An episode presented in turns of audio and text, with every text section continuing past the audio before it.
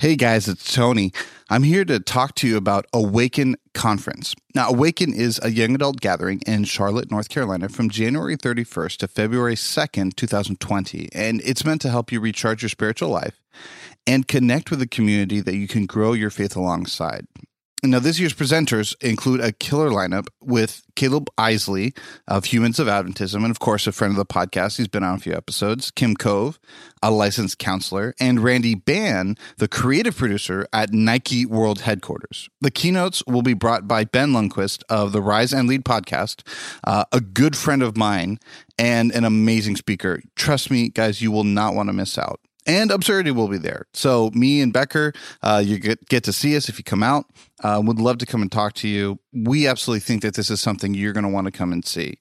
Speaking of, if you enter the code absurdity at awakennc.com, that's absurdity, A B S U R D I T Y, at awakennc.com, you're going to get a 10% discount. We'd love to see you there. This is absolutely something that we support, and we think that Awaken is a part of the growing church movement that we want to see moving forward. Uh, once again, if you enter code absurdity at awakennc.com, you'll get a 10% discount off the initial price. Love to see you guys there.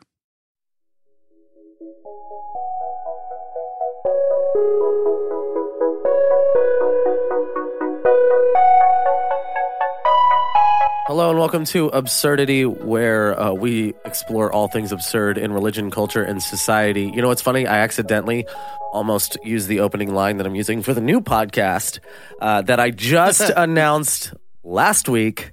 Um, so you can head on over to facebook.com slash absurdity podcast to go check out the announcement for the Absurd Podcast Network. Uh, that video is officially launched, and uh, we're launching the network, and uh, I'm launching a new podcast on uh, in, in January of 2020. Really excited about that. But yeah, I almost opened with the tagline for that podcast. That was uh, that was a close one. Uh, that was a very close subtle, one. subtle, subtle pitch there, man. Nice. I like. That. Thank you. I try. I do what I can. Um, Tony, here's a question I haven't asked you in a while, and I care about you as a Yes. human being. Um, how are you? I'm I'm losing my mind, as we all are Mm-hmm. through the ravages of time and space. And no, um, this weekend was weird for me. I was I stayed at home and just got a bunch of work done, and um, it it I didn't sleep through the night once over the weekend. I don't know if it was a combination of my brain going on, a lot of coffee because I woke up early all day, or gossip juice, as we in the cool group like to call it. Yeah. Um, yeah, I just a lot of stuff gets is is coming due. Getting a lot of stuff done, which is always nice. Um, you know, it's kind of nice. That's the one nice thing about uh school is at least you kind of have like that instant validation whether it's you know when you if you're turning something in online or to a teacher or getting a quiz back or whatever it's like that immediate like ah yeah i did this thing. Yay check the box. Yeah. um but at the same time it's just copious amounts of busy work and research and it's just like i'm so i've had one two three four five like nine uh like research paper things i've had to write. Um and then basically i'm writing four papers every week.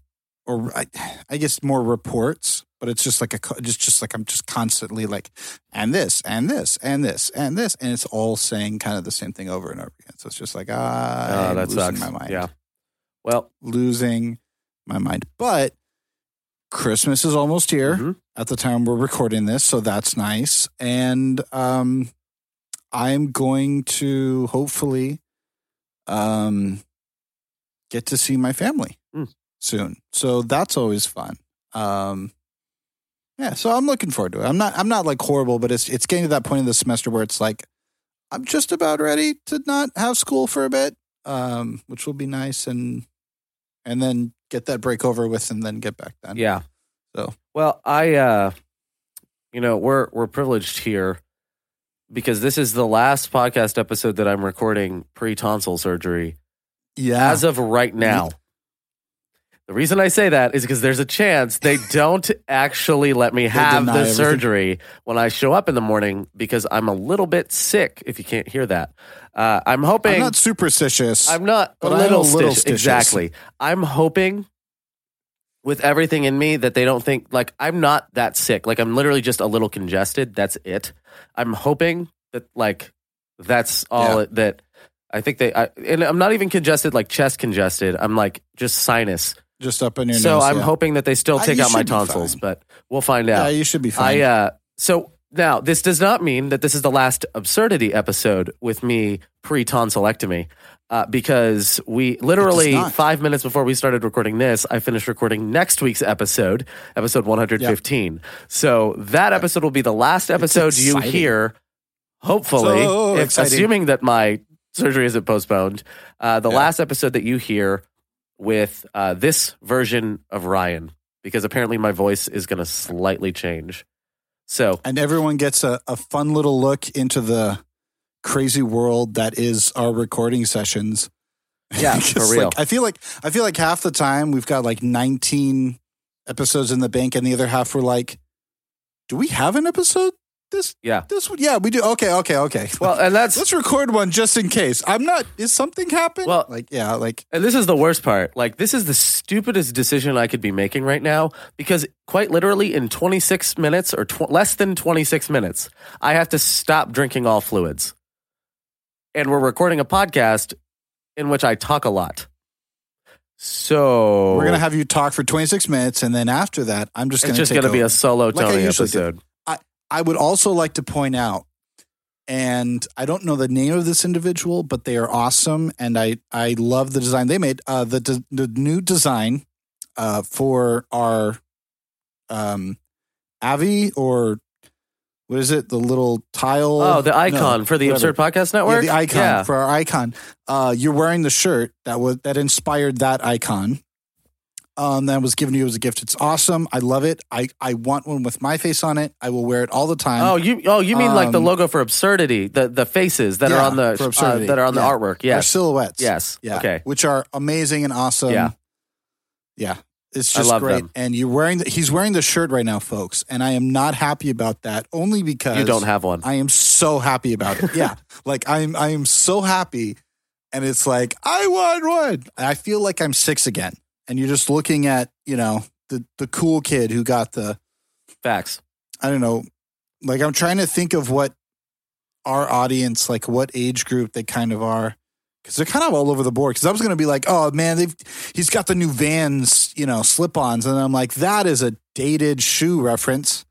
Because some people might be like, he's got the Hush Puppies or the Skechers. The Heelys. It's Heelys. Or, um, Heelys are making a Heelys. comeback thanks to Yours- TikTok. You were Heelys. Heelys were a little bit after my time, We're the, s- I'll you're, admit you're that. three years older than me. and yet, and yet, Heelys were a Heelys little were bit- somehow after all of our times.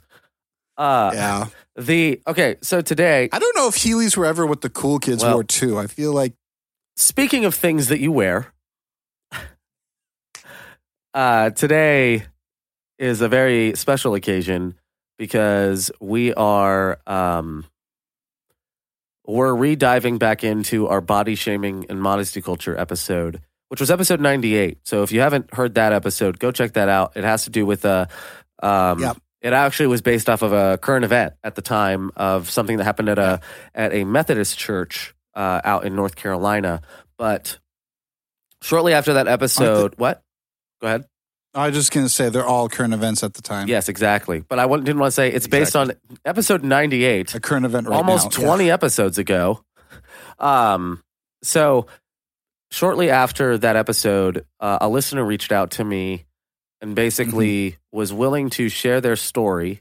Uh, she was willing to share her story, but she didn't want to do it. Uh, she didn't actually want to come on the podcast, and it's not because uh, she doesn't. I mean, she listens to it. Obviously, she wants to share her story. So it's not like it's anything that we did wrong. It's more Yeah, along the lines which of is awesome. Sometimes you want to share your story and you don't want your name to be behind it because of anything Yeah. that could happen afterward. And it's not even like, like specific people get thrown under the bus here. It's not anything like that. Like it, could just be as simple as I don't want to talk yeah. about it. Like in depth with people. Uh, and sometimes your story when you when you tell it, it no longer becomes yours. You know what I mean? Does that make sense? Yes. And I think to some degree, when other people are involved, it just becomes a level of like, you know, it's bad and it's wrong, but it's not something that the people in my life are going to understand. You know, so you don't bring it up. I mean, I I think about this with politics every time all my family gets together. It's like, look, not that politics are important, not that they shouldn't be discussed, but not around the Thanksgiving table. Like, you know what I mean? Like that's just there's just sometimes where it's like it's there's no productive Yeah. it's going to do more harm shared in that way. And I think there's also a value in anonymity. Um, in hearing a story kind of sans context. Spoken like a true like- redditor. yeah, true. Although I'm not a lurker anymore. I finally made a post, so Well I'm, done. I'm proud of myself. Yeah, I've been more active know, it recently. only- It only took me eight years to finally. You got me addicted too. Yo, I got That's everyone worst part. addicted. I got You everyone around me it. addicted. You and Reynolds classes got me addicted to. Well, not Um, paying attention to Reynolds classes got you addicted. It wasn't even that. It was just like specifically early morning plus long lectures equal Tony on Reddit Mm. begging the internet to keep him awake, So, and it and it came through every time. so last week, um, this listener and I finally we've been talking for months trying to get this phone call worked out. So we talked on the phone last week, and she shared uh, several different instances of body shaming and modesty culture that she had experienced. Um, and so she's given us permission to share them. Uh, obviously, not with her name attached. So consider this absurdity's first interview, where the interviewer is not actually here. Uh, This is our version of like the blurred out. Yeah. I was standing on the side of the Um, corner. and let's let me be clear. I, you know, as because the downside to this format is that like we're going to talk about each story after the story itself, and you know the person isn't here to add in any clarification or clarifying details or anything like that. And there's some things that I have to leave vague in order to protect their identity. So we are in a weird position here, but I want to do justice to this as much as possible. And I'm just asking that you keep in mind um, that there may be some details that we just don't have or that we can't share. Uh, and the other side of that, the flip, the flip side of that too, is she's not really here to defend herself. So I'm, I just want to say this right off the bat: she would, if she was actually here, she would not have to defend herself.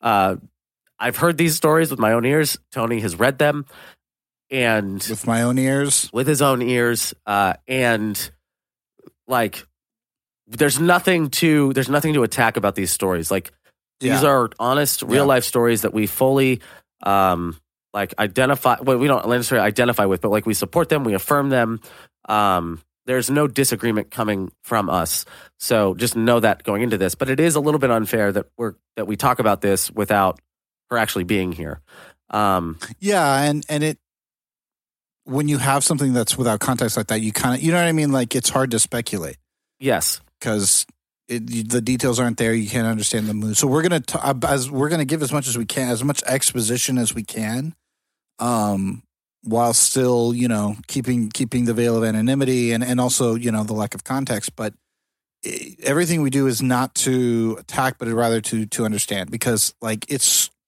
we often talk about how the best way to share your um to share your faith is through experience and we're like you just can't argue with experience and then when someone has a criticism of the church through their experience we're like well you can't just base it on your feelings and it's just like well we got to fall down on some side of that coin yep everyone's experience is their experience Yeah. So uh, I'm going to jump right in. Uh, we're going to, she shared four different experiences that she had. Um, and to give you context around who she is. So this is a girl who was born and raised Seventh day Adventist. And she was, these stories, all of them, happened at a time in her life. She no longer really identifies as Adventist. Um, I think she still identifies with faith, but not necessarily Adventism.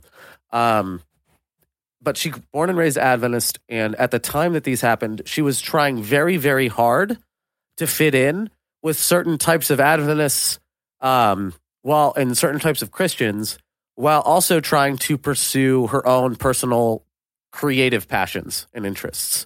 yeah So Yeah. that certain types of Adventists and certain type of Christians would frown upon. Um, so think like ultra conservative Adventists, basically. Um, that's, I mean, that's just real reality. Uh, so, and the other side of this, or the other part of this too, is all of these happened at a time where she was trying very hard. Like in all of these instances, these were instances where leading up to the moment that that she was confronted, she had done everything in her power to actually dress modestly according to modesty culture. She was trying to be modest and then she was told it wasn't good enough.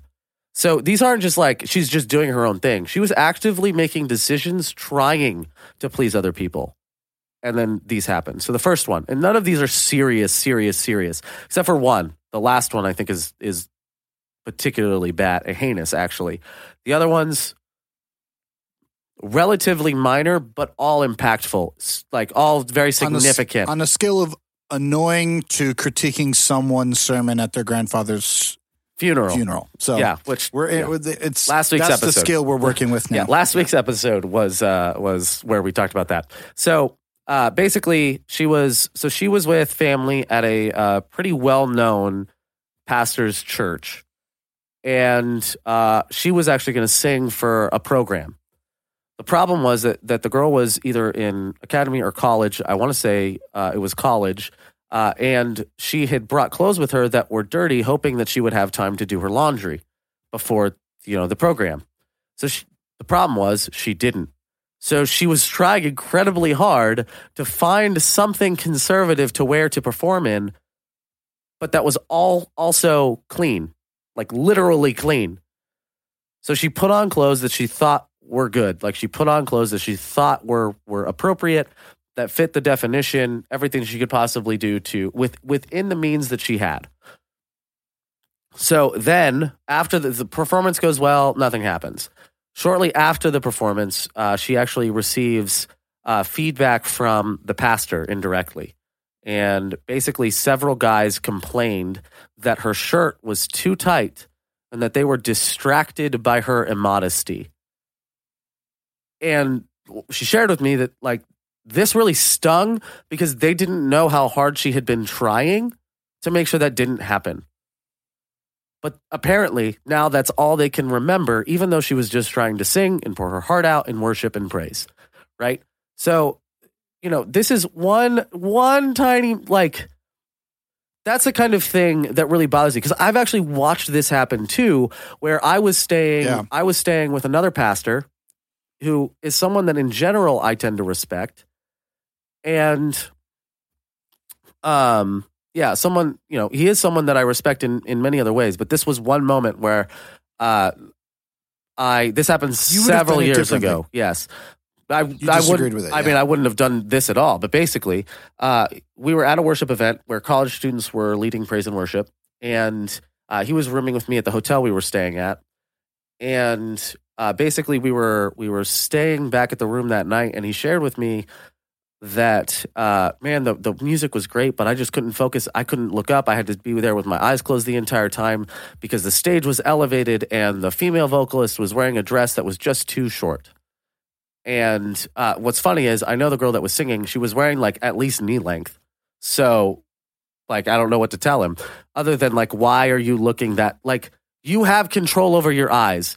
And I think the the one thing that I've been the one thing that I have uh, that I've been told that I resonate with uh, that that I believe firmly is you may not be able to control the first look. In other words, like you may glance a direction and see something that you were not expecting to see, but you can control the second look. Now, kudos to him for I guess closing his eyes and doing whatever, but just the idea that like to some extent you should be able to control yourself enough to engage in the worship service without thinking about trying to avoid looking at this thing and that's what that's what gets me is like you were letting you were willing to let one tiny aspect of that's really not important at all completely distract you from this experience of connecting with God. And now you're going to blame the person leading you in worship for it. Uh and like what's funny is if you want to say like she's a stumbling block and I've brought this up before uh you want to say, oh, she's being a stumbling block by tempting and by by wearing something that would cause a brother to fall. Like you're a pastor, or there there are many of these members that are that have been Adventists longer than than some of these young adult girls have been alive. uh, if you're going to tell me that the person leading you in worship, uh, and you're as a, and you as a pastor, she is stronger in faith than you, and you are the weaker brother being caused to stumble. Uh, I don't know what to tell you, but maybe, just maybe, we should reinvestigate your job as a pastor. Not, I don't want to fire anyone, but like really rethink about where your journey actually is. And I know that's harsh language, but for real. Because the Romans 14 stumbling block argument is don't be a stum- stumbling block to those weaker in the faith than you. Well, beyond that, I mean, it's like I get, I get, I get that that men are more visually active and all that. I, Yeah, I, yeah, absolutely. I get it. science. But dude, like, if that's enough to distract you, if that's enough that you couldn't look, how are you supposed to minister to anybody who's not Adventist? Yep, Honestly, yep. honestly, Oh, I look away. I just, Jesus- I just Je- don't I mean- maintain I mean, eye contact. yeah, like. I, I honestly, do you think like Jesus was like, yeah, I just never honestly looked. If Mary Magdalene was on my left, I just looked right. you know, the woman who was caught in adultery, I just, I had to Oh no, that's why. That's why he wrote in the sand. Didn't you know? It's because he needed the somewhere to sand. He thought he was he thought he was writing, you know, on the but he missed it because no, like it's ridiculous. And I get that it was Jesus, but at the same time, like, dude, really? Like, how can you minister to anyone who isn't wearing, you know, uh, a potato sack? Yeah. Or or ascension robes. You can't minister to the world if that's if that's going to be enough to shake your faith to where you're like, I couldn't even enjoy the service. Well, dude, seriously, dude, Yep. like then then that's that's a bigger problem. Yep. So, all right, next story because these get these are equal parts like infuriating and ridiculous. Yeah. What do you have something Yeah, else you want to add? Just, just, just, uh, real quick on that because this is something that I think a lot of people, and we can kind of talk about this a little bit towards the end, but there's this idea that running away from it is the same as confronting it. Um, the the point that Solomon was making in Proverbs about like just run away. I've used, I've heard so many times in regards to this, and one guy even was brought up to teach us about the victory he had over you know, lust and pornography and his literal this is his literal defense, right? He literally came up and told a group of pastors, every time I feel any type of arousal, I I run. Mm. So if we're at a restaurant and the waitress has a skirt that's too short or a shirt that's too tight, I go, honey, we gotta and he and his wife leave. And they have to get out. And I was like, dude, your life must suck. yeah, Like for real. I'm not saying that I, I'm glad that his journey is there, but that's not a journey of victory. That's a journey of constant Running from failures. the battle. Yeah. Yeah. Like eh, anyway, so there's a difference. There's a difference between avoiding the fight and winning the fight. The problem is like he's he, you're focusing on the wrong enemy. The enemy is Yeah. not the woman and the way she's dressing. Like that's not the problem in this moment. The problem is you. And and the other thing I would like to also point out is if if you are the one that's focusing on the dress over and over and over and over and over again, yeah, I'm not saying that you should I'm not saying women should dress provocatively. I'm not saying that. But I'm also not saying that men get away scot free. Because if you're staring and thinking and dwelling on it, Mhm. that's your problem. Yeah. Yep. That's your problem. That's not her problem. because you can't help you honestly and uh, honest to goodness i believe this in the, in my heart of hearts you cannot help who you're attracted to if if you you can ask god to not be attracted to someone if you're you know having trouble getting over a breakup or whatever you know you can ask god to help you not be attracted to someone but you cannot help it yeah. Yep. Like, Okay. I'll- So like like so so anyway so moving forward to the next thing but that that to me is like attraction is not the same as lust and we need to get those two things different Well, you know what? You because we brought up this point, I think uh, I'm actually going to skip the second story, go to the third one. We'll come back to the second one because the, the third one is actually super relevant to the point we just made. coming back Uh, to the middle yes. having periodic stops Yes, exactly. Uh, so here's so she was a part of a group of I think it was a group of friends. Um, I'm not. by the way they don't know it was number three we could have just I know, but I I want. I'm telling you that. So like you're like what he's saying doesn't match the outline in front of us. Um. So she was a part of a group of friends that really strongly encouraged Yeah. like public confession uh, about like things that you wouldn't normally confess. Like it was like really in detail stuff, not just like I'm addicted to this, like I'm addicted to pornography, like but like dirty laundry. yeah, like you're Dirty, dirty literally dirt, like airing dirty laundry. I'm addicted to this specific type of pornography, Yep. and I've watched it these days and these times. Yeah, like that kind of specifics, right? Um, and with with with mixed company, especially right, two two genders or you know multiple genders present, um, it it, it does border. I think she she said it this way: it borders on consent issues because at some point you're going to talk about things. Uh, and bring up things that like the other person or someone else there wouldn't like did not give you permission to go to, uh, or like a place you're going to go into detail on something that they didn't give you permission to do. Um, and in a group setting, that's one thing because you can, I guess, you could say like there's consent in that you're in the group and you under, you're aware of the risks of whatever could come up in someone's past or someone's dirty closet, whatever.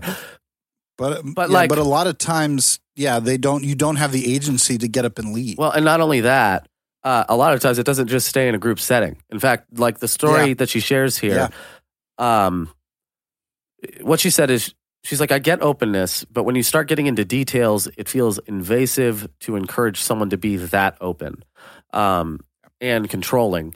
And so here's here's the story. She said one time after lunch, this guy asked her to walk her back to her to her dorm. Once they get there, he sits her down, uh, and then he says, "Hey, I have a confession. I need to confess something to you." And she's like, uh, "Okay." And he goes, "I'm sorry that I was looking at your boobs." That was his confession. She didn't catch him looking at her breasts. She didn't catch literally any of that. Like, he brought this up out of nowhere. This was not something that needed to be apologized for. Because, like, it didn't, like, if anything, what it did was just creep her out. It didn't make her feel like there was actual restoration or, um, or reconciliation in this moment. If anything, now there was an issue because now she's aware of this thing that she didn't need to be aware of. Like, this is what she said. yeah, I don't think I needed to know that. It's like if I had seen him and I had been like visibly offended, right, and, and communicated that to him, that's one thing. But this was out of nowhere. He confessed that he thought about her in certain ways, and it was way too much info for her, and she felt very uncomfortable. Like he was telling, I, I yeah. he was telling her things that he thought about doing, things about, you know, and like for her, this was like, it, it felt super invasive. It was, she did not give consent to be, you know, to be, to have this described to her. And, um, like she didn't know what was coming. This, that's the kind of thing. It's like, I don't, she felt like an object in that moment.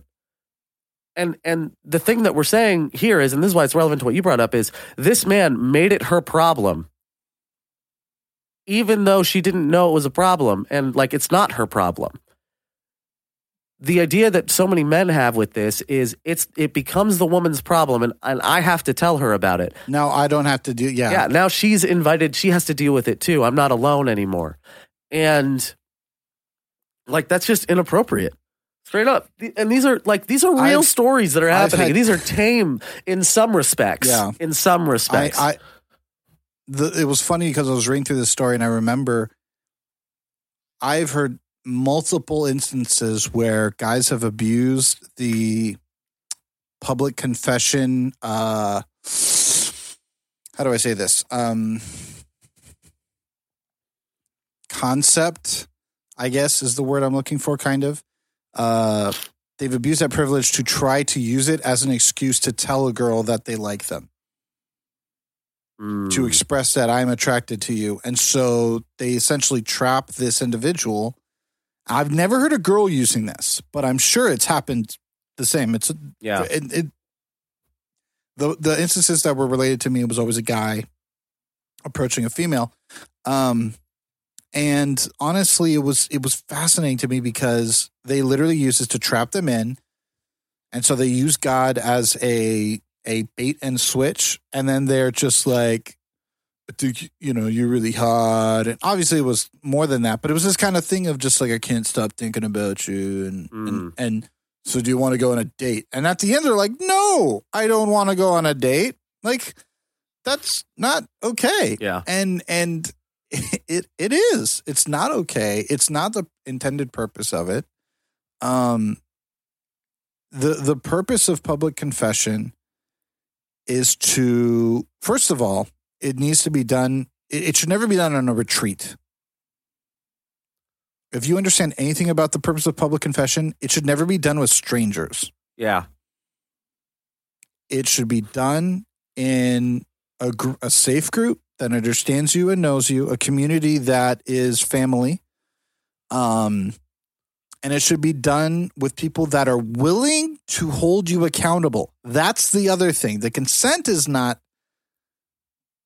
for you saying, Well, I want to open up. Mm. That is true.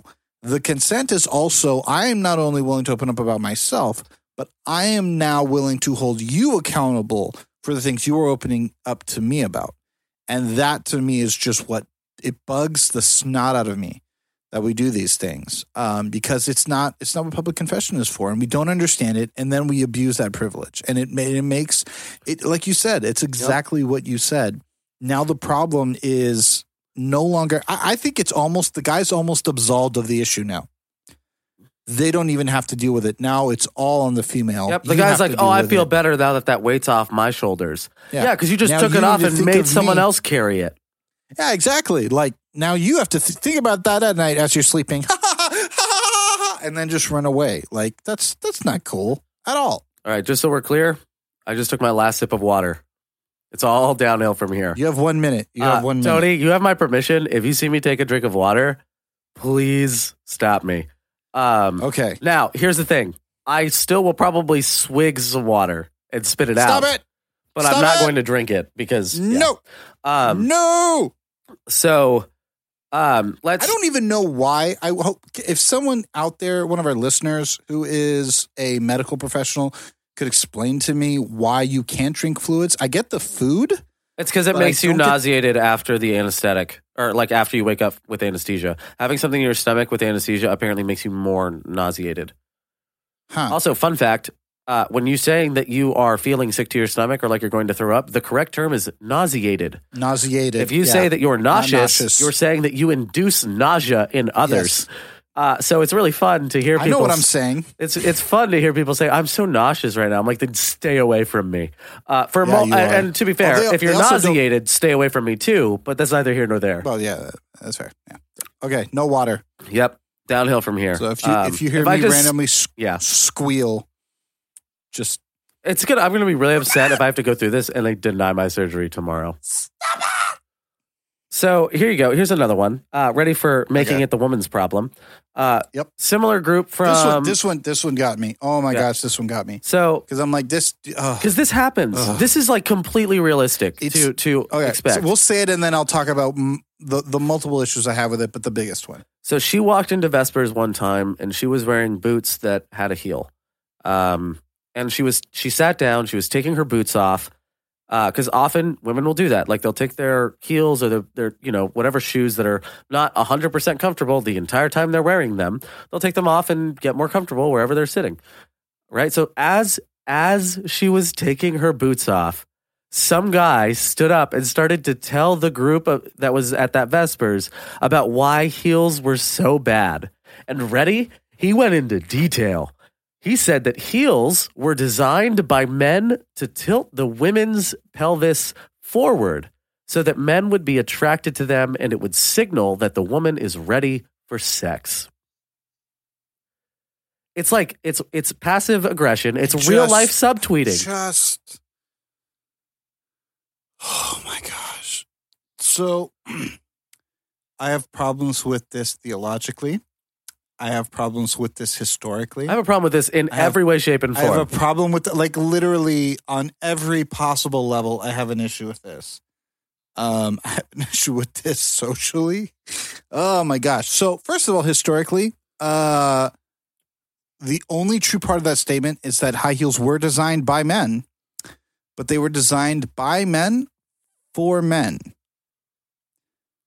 High heels were invented in the 16th and 15th, uh, 16th and 17th century in France as a male fashion statement.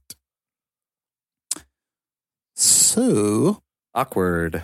What do we? yeah, it is awkward. Slightly. And women started wearing heels because in the uh, early parts of the 18th century, it was a fashion forward thinking to have women start emulating more quote unquote masculine styles. Yeah. Apparently, wearing high heels was a masculine thing to do.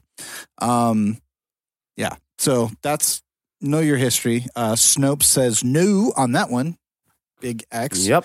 Um, but uh, this is the same. This is the same type of ignorant. Because I don't know if this person invented that story. Uh, my guess is it was told to them by another. St- I call it the Wikipedia of stupid. Um, because it's just one person writing something stupid down and another person being like, "No, it's true because they said it." Yep. Um, no, both of you are wrong and stupid. That's just you're both idiots. Um, this is the same argument that we get about drums. I heard one guy go off on why anything with gelatin had pig in it, so it was bad. And I was like, dude, you do understand what gelatin is made from. And he's like, yeah, it's the hoof. And I'm like, you do understand what gelatin is made from is not at all considered pork, right? He's like, what? And I was like, yeah, pork is the meat. You, I didn't say you idiot. I thought it. yeah, because Um, that's better, according to Jesus. Yeah. I, I, I Publicly was like, confess, Tony. oh this is a safe space. Oh my gosh. Here's the problem. I had to tell him privately because I didn't want to embarrass him. He got to say this in front of some brilliant person who I'm not going to make fun of here, but I will say they had good intentions at the beginning, decided when I was a pastor at the church to have to devote every other week and like a 20 minute talk for health during the church service, which ruins the flow of worship. It was all done by amateurs who had no clue what they were talking about. There were two in the year and a half that we had this thing that actually I was like, oh, that was good. And they were both done by, wait for it, medical professionals. Shock. Shocker. Yeah, shocker. Um, and this was just one where they got to stay in front of the whole church. There were visitors there, and they spent the whole time like marshmallows are bad because it's gelatin because it's a pig. I'm just like marshmallows are bad because of the sugar, not because like Not because of uh, Leviticus. it- it- it's yeah, it's the same argument why drums are bad. It's the same argument why you know musical oh syncopated beats are evil. I I remember I took a worship class and they talked about syncopated beats, and this guy went on. I'll say it 3ABN. Yeah, I said it. Went on 3ABN and talked about why syncopated beats are horrible. Dude, there's an the ent- there's a, there's the an entire ministry dedicated to Yeah. that idea. Yeah. The professor of the class then showed a clip of the same guy on the same network in a different instance singing a song. He then brought up the, and it's a famous Steve Steve Green made the song famous. It's huge in the conservative Adventist circles. He brought up the sheet music for it and he goes, Okay, so you see how this note is in between this beat and this beat? That's called syncopation. So he goes, Unless it was going, I am crucified crucified with Christ. He goes, if you do anything in between that, that's called syncopation. That guy's an idiot. the whole class went nuts. I mean, the whole class went nuts. And there were some really traditional people in there. And even they were like, because it's, it's that I'm type not, of thing. I ain't It's- even it's this- mad. it's the level of ignorance Yeah. used to harm another person. Because I'm like, look, I hate the fact that anyone stands up and publicly shames another person. I hate that fact. It should not be public. It should not. It does not help. But if you're going to do that, at least be correct. yeah. If you're going to publicly shame someone, have it because you're like, this guy killed another human being. I'm not really comfortable with him coming and talking to us about stewardship. Yeah. Like, you know what I mean? Yes. Like, I'm not cool with the embezzler telling us how to save money. Like, if you're gonna do it, at least be accurate. Yeah. But to to to to, uh, and to me, that's the big thing. That this it's about control. When you hear something like that, it's not about helping somebody. It's not about making the situation better. It's about control because you don't even have the foresight to back up what you're saying and make sure that the facts are correct. Well, and, and it's not even like it's about control, it's about pride. Because then you're celebrated Yeah. as the guy who has all this knowledge and wow, just- that's so just- amazing. I'm just so glad that somebody stood up and said something. Praise God that we have people who stand up for morals and the right thing. And I'm just so super. I just praise God that we have people of character who will stand for the right, no matter if the polls fall. Well, you're standing on the wrong side. And let, let, us be clear, like Tony, you're, you're standing on something. Tony isn't even making fun of the person saying those things. He's No, no, no. He's making fun of the person receiving those comments because, like, here's here's Yeah. the deal. Like, those are intoxicating comments. Past, I know several pastors who think they're great preachers because Oh. because their their They say members shocking things. because their members walk out the door the sanctuary every Saturday saying "Good sermon, pastor." They shake their hand and they leave because your members are very rarely ever going to tell you it was a bad sermon uh, Yeah. because you're their pastor and they care about your opinion. So and they care about the way you see them and they don't want to offend you. Right? There are so many pastors who are terrible preachers, and Stroking the ego never led anyone to growth. Yep. That's just the reality. um, these last two stories are, uh, I.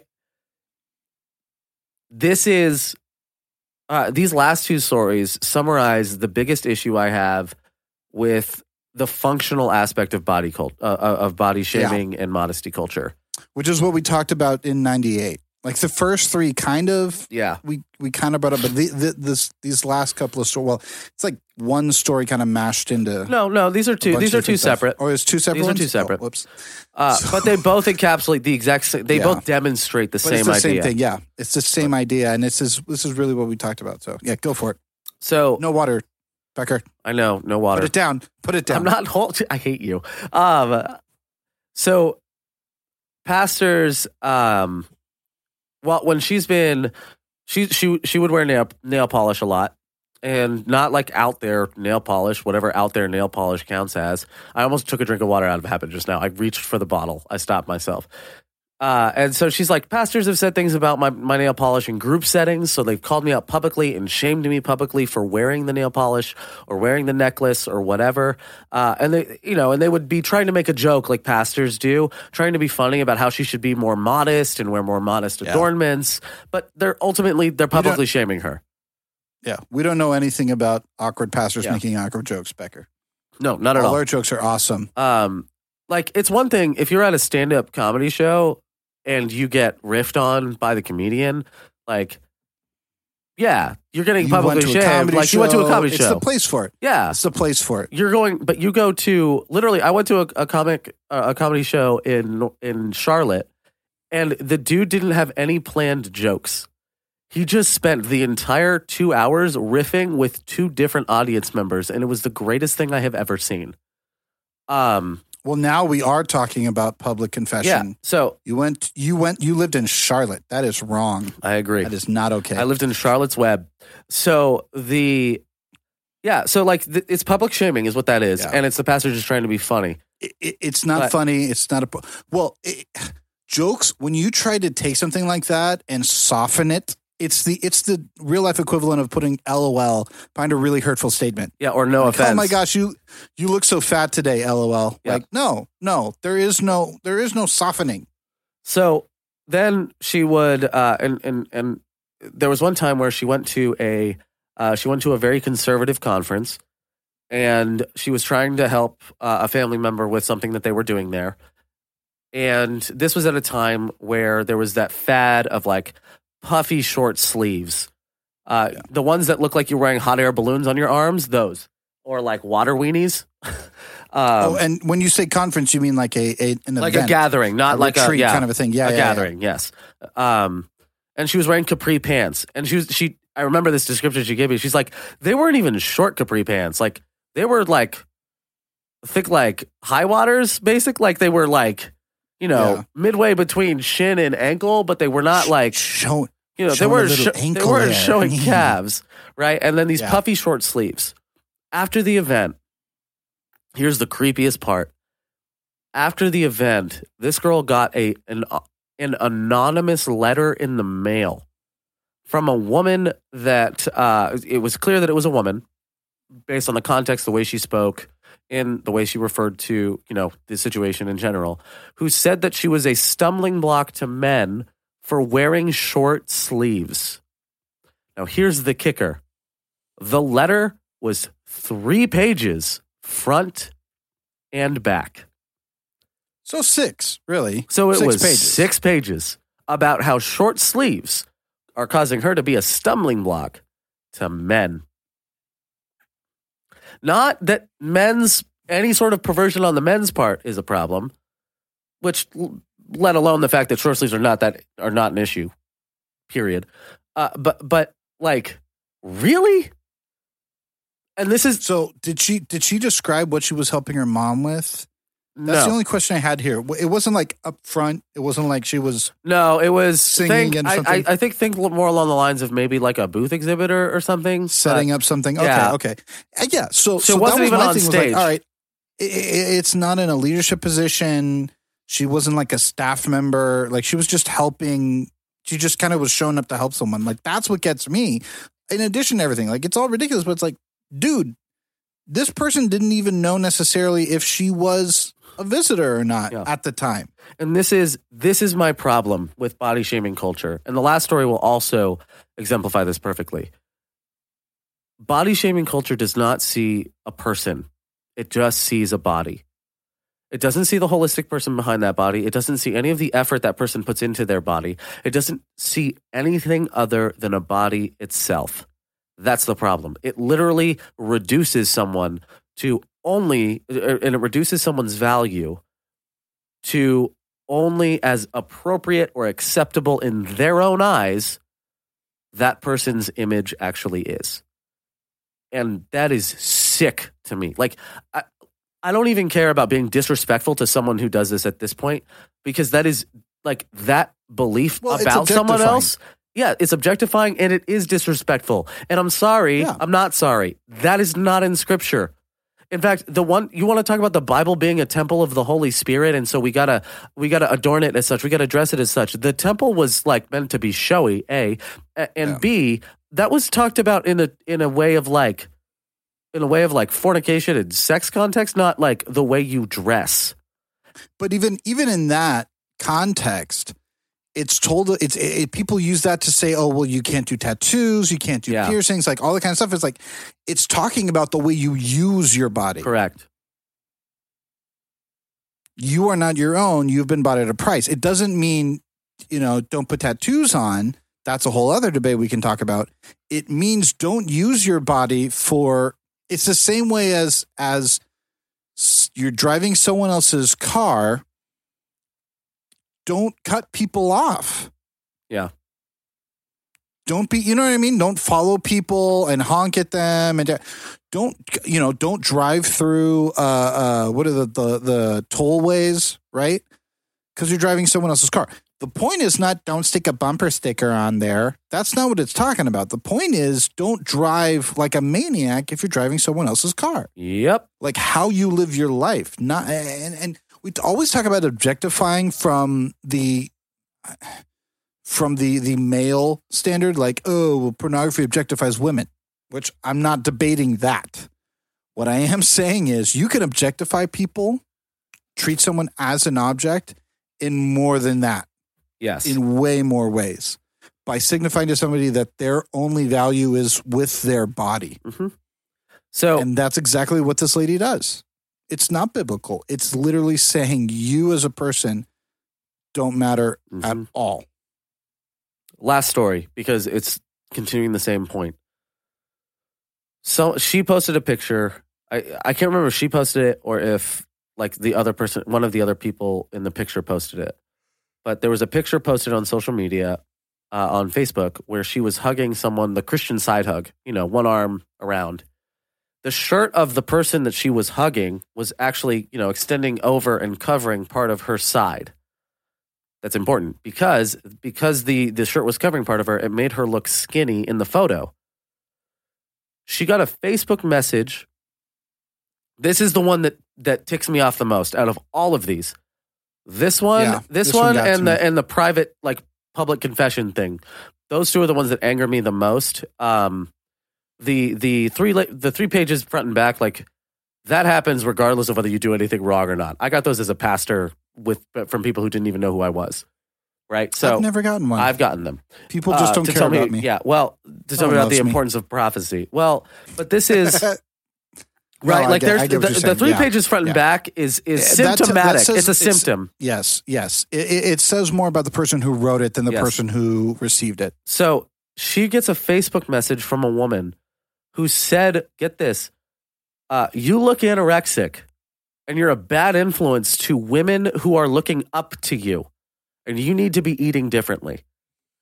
Now, she didn't say that as a direct quote, but that was the entire point of her Facebook message was this image that she saw. And she said, "You're anorexic. You need to be eating better because you're being a bad influence to people to to other women." Here's here's here's why this pisses me off. If she actually was anorexic, there's no concern for her actual health. You need to be eating better because there are other women who look up to you. This is the closest. Which oh, that's that's totally going to change an anore- anorexic's ways. It's not going to make them, you know, want to eat less at all. yeah, let me let me make make me more body conscious because people are now staring at my body. Thank you. Um this is like this is the closest out of pure rage that I've almost caught myself swearing on this podcast. I like this straight up angers me. There is no actual concern for this girl. It's just out uh it, the only concern is about how she looked and how that impacted others. And this woman just assumed that to be true and acted on it. Again, again, if you're going to call someone out in a horrible way, if you're going to do the wrong thing, at least do it right. No water. Um, you know what I mean? Yes. Like my dad has always said that. Look, if you're going to be bad, at least be good about it. Yes. That and and he's he he never used to say that in a way of like, well, if you're gonna steal, don't get caught. But he used to he used to kind of say about stories like this, like, look, the what the only thing worse than a thief is an idiot thief. You know what I mean? Yes. Is a thief who's a who's bad. Like to to quote the great Hans Gruber, I am an exceptional thief. You know, Mhm. you're just a common thief. No, I'm an exceptional thief. Um, and that's the thing is like if you're going to to call someone out in this horrible way, at least be correct. yeah. At least have that behind you. And here's Not only are you not only are you a jerk, you're a dumb jerk, Yep. to use Jesus friendly words. And here's here's like no one ever writes to affirm and encourage. No one ever writes the three pages Yeah. front and back to tell someone how No. great they're doing. No one ever Well, does I that. won't say no one, but I've never heard of it. like it doesn't. It, it's not common. That's what I'm saying. It's not common. No one. I'm never speaking In absolutes. I get it. It's oh, yeah. Oh, women will gas each other up all the time in the world. They'll totally do that in the world, Yeah. but in the church, it's sniping, man. Yes. And here's I re- I remember at the, at the end of this conversation after uh, after she finished sharing her stories with me, um, she told me something that just killed me. Because in the midst of all these, remember how I started this, right? All of these Yeah. stories happened at a time where she was trying her best to get the approval of these very people. In other words, her best was deemed not good enough. And these people didn't even bother to ask if she was trying. They just decided that she wasn't doing good enough. And she told me this at the end. She said uh, that she remembers just weeping. She's like, I was, you know, when you're young and you're trying to figure out how to dress for your body type. Now, see, this is the part of when she was talking to me. This is the part that Tony, you and I talking about this. Like, we Yeah. need the woman's Yeah. voice here because you and I would never Yeah. have thought about this. Even though, as she said it, this actually, for the, from the male perspective, actually uh, applied to me growing up to some extent. but I, I, was going to say I actually I actually did know, but this, I would have yeah, never. I get what you're saying. But I'm saying we would have never like brought it up naturally. Like Yeah. it's not. It was not on the forefront of either of our minds. well, yeah, because it's yeah, well, yeah, because it's not something that we experience every single day as men. Dressing for our body We- type we- does we not matter as experience much Shame for something. Well, I I- Culturally. I, mean, I do. no, I'm saying it Yes. doesn't matter as much culturally. Yeah, yeah, yeah, yeah, yeah, yeah. My Right? value is not ascribed to the fact that I can never find a vest that actually, Mm-hmm. you know, reaches my waistline and that shirts are always too short. Yeah, I get that. Mhm. Like it's it's I'm not considered a, you know, a a uh scarlet man Yep. because, you know, my my pants are a little tight. Yeah. Um yeah, Yeah. that's that's not I it uh, doesn't happen. So yeah, It is, and and and it is really hard. And I have, I lived with two women growing up, my mom and my sister. Well, that's even that's not true because I had a great grandma and grandmas that were in and out of our life all the time, and a couple aunts, and so. But I've had at, always at least two women living in the house with me um, until basically I went to college because I was homeschooled. hmm So I know all about their struggles with dressing for their body type. Um, I've had multiple girlfriends who struggle with this. I've had multiple friends talk about it from the modesty culture and come to me just not in tears necessarily, but just just stressed and go, it's so hard. I remember one, I, you know, uh, I have to be careful how I say this. I remember one instance where a friend kind of had the same thing where they were performing on a stage and they brought a dress that they thought was, you know, they looked good in, and it was hard because they have a very, Mhm. very long legs. And everyone was, oh, the dress was so short. I couldn't believe it was so, so short. She's like, I just, I have really long legs. And there aren't a lot of dresses that fit me. Yeah. No, so yeah, so she continues. She's like, "Look, women who don't fit the sizes, right? Then they have to have the sizes Quote, that are in. quote. Yeah, they have to be in between the sizes. They're always struggling to find clothes that work, but also clothes that don't make you look like you're from the 1900s." And then she finished by saying, "There is an overemphasis on how someone looks that causes a ton of stress." And for people in this position, they're basically told to hate. Their, they're shown that they need to hate their bodies because their bodies are just this thing that is evil and tempts men and is constantly calling, causing people around them to make mistakes and causing Yeah. pain and heartache and ruining marriages or relationships or whatever. Um, like this is the kind of stuff that comes from from modesty culture that makes it completely like you'll know them by by their fruits, right? These are the fruits. And if you want to tell me that there are people that that gr- do just fine in modesty culture, sure. There's a lot of there's a lot of white supremacists that are doing just fine economically. There's a lot of uh, there was uh, there was a whole group of Nazis in power doing fine. You can't tell me that your thing is good just because some people had it good. Okay, that's, I was like, I don't know where he's going with this. I think the lack of water has gotten to him. Yeah, right. No, I you get what you're yeah, saying. you can't you can't tell me that your thing yeah. is good because some people had it good. That doesn't make it good. Yeah. And if if we are in a faith that says that you'll know them by their fruits, these are the fruits. Yeah. People are in tears. They are they hate themselves. They hate their church communities. They learn to hate everything because nothing they do is ever good enough. You know, it's funny to me. One of the big parts of Greek Hellenization that really, really entered in and just absolutely screwed with uh, the early church's theology, and and that's how we ended up with it. In my mind, a Roman Catholic Church that is as far from the Bible as you can be, without, you know, just getting rid of it completely. Which they, I mean, they've practically done. Yeah. Um, but i i- this idea of the dualism of the body and the soul, and the idea that the flesh is bad and the soul is good and pure. Mm. And and every once in a while, you will see these vestiges pop up.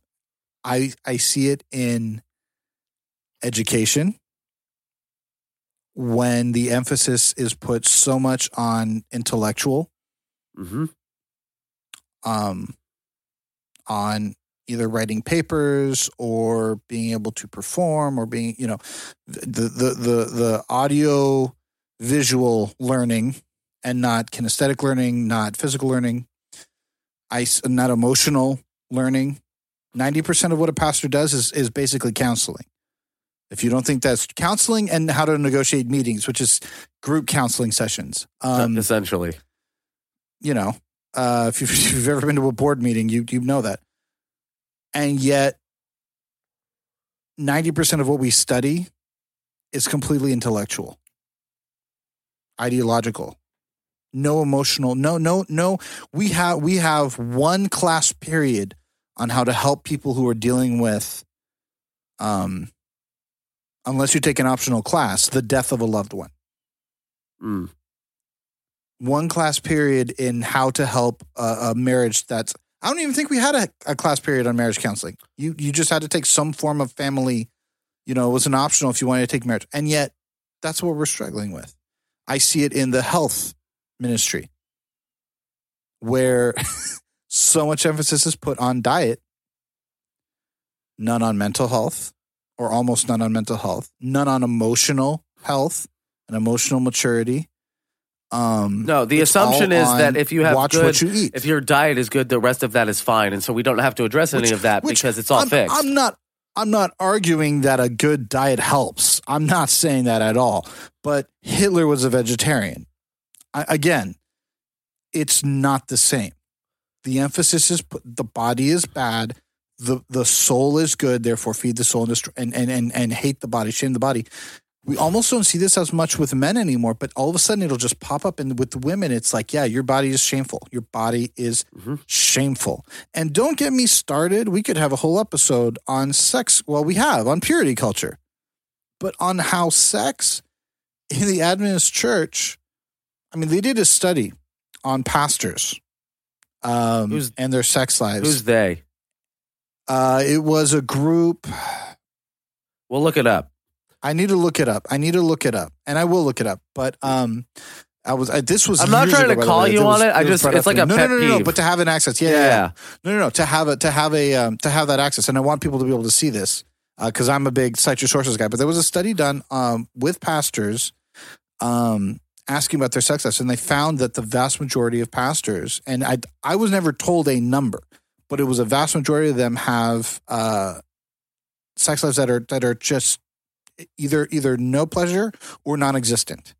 Um, a huge part was health, right? I mean, we tend to live very sedentary lifestyles. Yeah. Um, but a big part of it was this idea of almost we we should be celibate, and we kind of Mm. it kind of this this shame. The body is bad. If it feels good, stop it. Um, it's just it's just this ridiculous concept that the body is bad and the soul is good.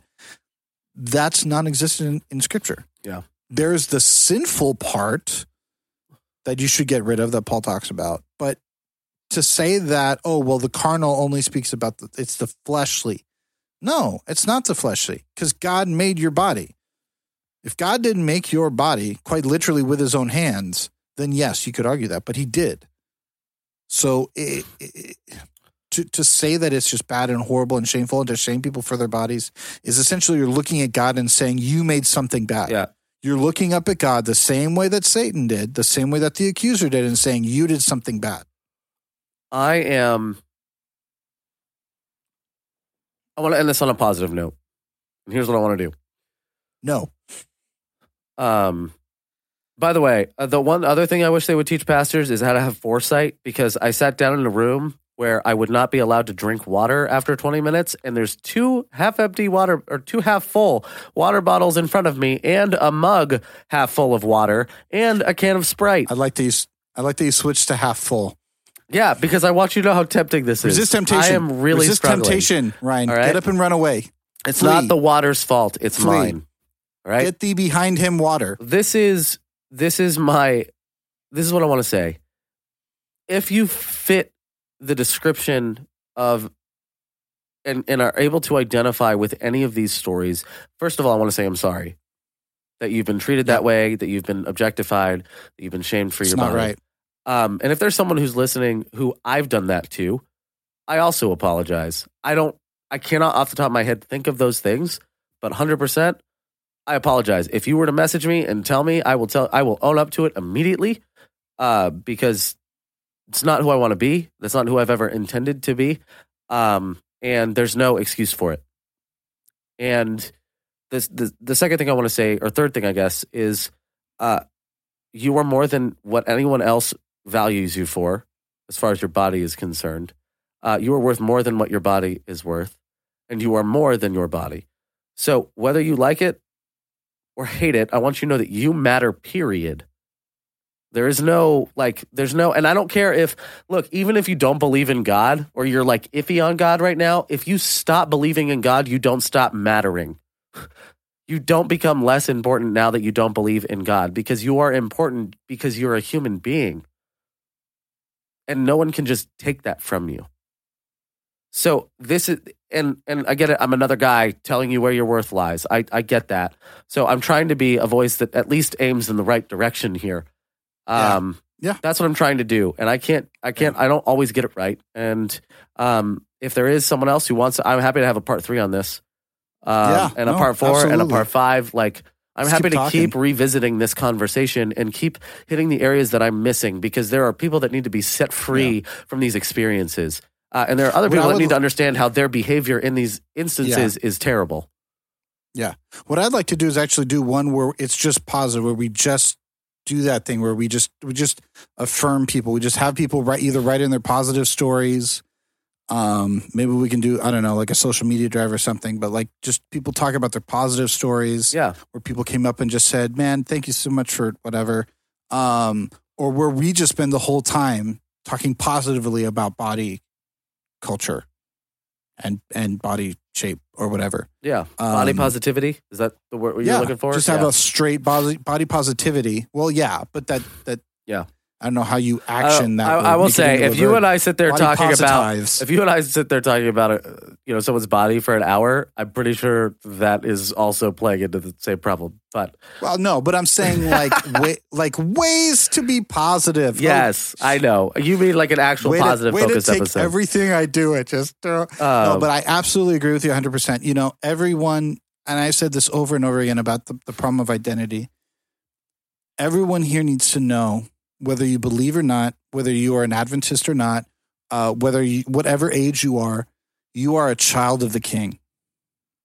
That is your identity. That is who you are. Your royalty Mhm. and your value comes from you existing.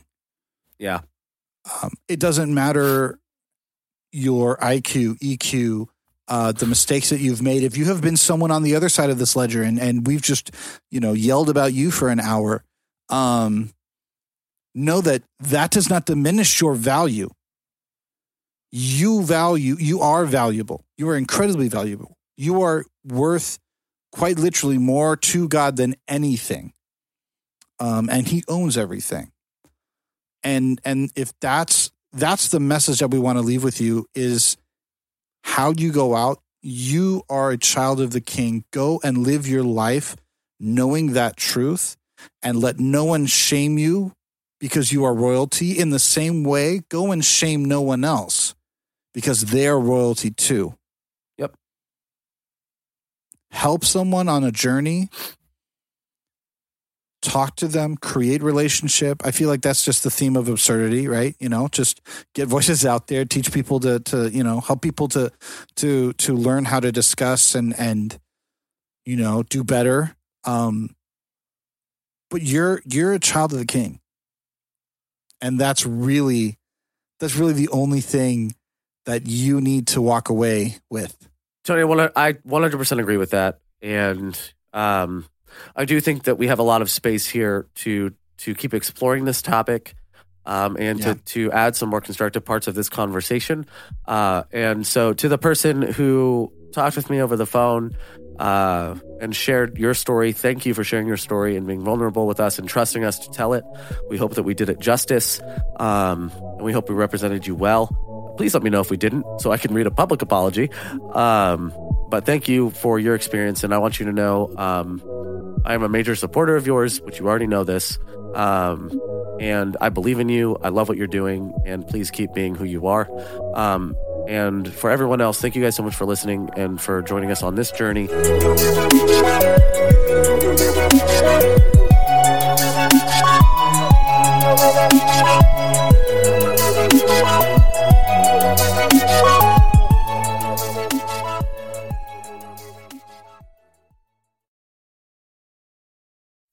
Today's episode of Absurdity is sponsored by The Haystack. The Haystack is a voice for young adults in the Seventh day Adventist Church that produces articles, music reviews, videos, and more. To check them out, go to www.thehaystack.org. The Haystack Life, Culture, Theology.